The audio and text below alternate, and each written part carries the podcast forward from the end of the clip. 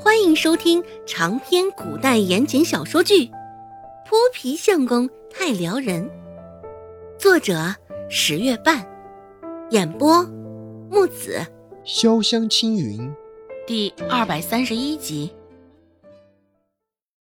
看到周有斌，孟婆子又想到那一糟心事儿，言语也是忍不住厉声起来：“吃吃吃，就知道吃，能不能有点出息？半大的小伙子，像什么样子？真是跟你那娘一个德行。”原本这几个孩子在孟婆子跟前。都是周有斌较为受宠的，毕竟是周家的命根子。孟婆子不疼爱也难，因此孟婆子也常会想着法子对老大家好，拿各种好处过去。只是现在周有富与刘氏被抓进了大牢里，孟婆子因此脸上无光。对周有斌的态度也是一落千丈。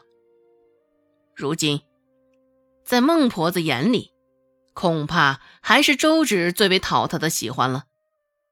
毕竟，周芷现在是村上有名的小神医，还进了仁惠堂当了坐堂大夫。不仅如此，每个月还能给他挣银子花。简直是不要太好啊！周有斌睁着一双不算大的眼睛，诚惶诚恐的看着孟婆子。细细看，周有斌长得与孟婆子还有几分的相像，特别是那双嘴唇极薄，薄的几乎都看不见上嘴唇。一般这样的人，嘴巴都特别厉害。孟婆子是如此，只是用在了得理不饶人的谩骂上，鲜少有人骂得过他这张嘴的。而周有斌则是厉害在吃上，这个年纪也是鲜少有孩子跟他一样大的块头。周有斌摸着肚子，现在已经不敢说话了，看着孟婆子那一双狠厉的眼睛。也忍不住的瑟瑟发抖。终究还是他的孙子。孟婆子瞪着周有斌，缓了会儿，脸上的神色这才好了些许。孟婆子开口说道：“先等着，等你二叔回来了就开饭了。”说到这儿，周芷问道：“奶，我爹这是去哪儿了？”与周芷说话，孟婆子的语气是好了不少。他去宋安村了，将你那大伯家的那些鸡蛋、大米什么、老什么的东西都给带过来。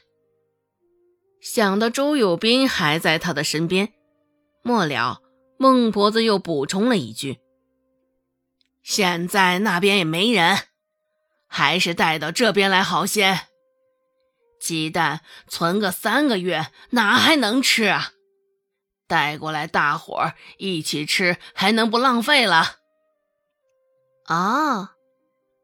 周芷也明白孟婆子的意思，不过就是生了旁的心思，想要趁此机会占便宜罢了。周有斌挨不过饥饿，往日这时候在家。刘氏哪会将他饿着呀？一天五顿伺候着也不为过。嘴馋的要命，周有斌忍不住将手指伸进嘴里搅和着，衣领处留下一滩深色的水渍。看着这画面，周芷嘴角抽搐了一下，还真是倒胃口极了。到了戌时时分，周有贵可算是回来了，还推着一辆板车，上面放着各种好吃的东西：一袋大米，一袋地瓜，几块蔬菜，一筐鸡蛋，还有几只鸡鸭。大抵是将周有富那家能吃的东西都给带回来了。孟婆子在门口张望着，月色下，依稀能够看到她脸上的表情柔和了不少。周有斌也是心大的，见周有富将自个儿家的东西都给带来了，反而是乐呵极了。满脑子想到的只有开饭，大抵是饿久了。一碗糟米饭，一个馍馍，还有一个地瓜，周有斌一下子全都落入了肚子。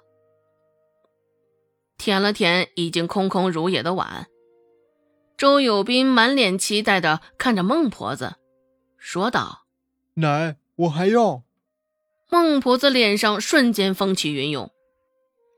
怎么来了一个饭桶？孟婆子心里暗骂一声。未待孟婆子开口，周芷说道：“堂哥，每个人就只能这么多量，吃完就没了。柴米油盐金贵，都是要钱买的。”周芷这么说，一定程度上也是想拍拍孟婆子的马屁。不过他心里也是纳闷儿。这小胖子该不会是饿死鬼投胎吧？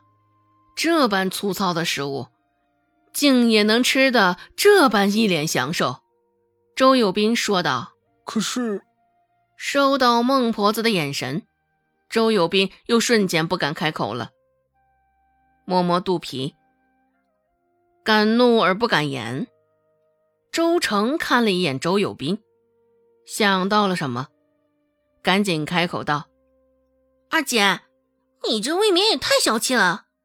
大堂哥是自己人，又不是外人。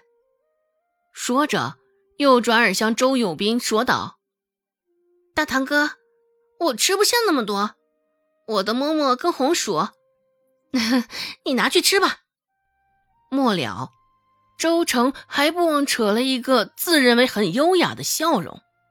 周有斌一向是奶的心头肉。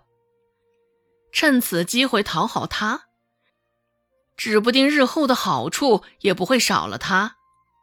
周成心里乐滋滋的想着。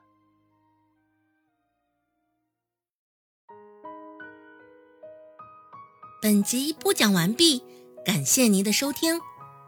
感兴趣，别忘了加个关注，我在下集等你哦。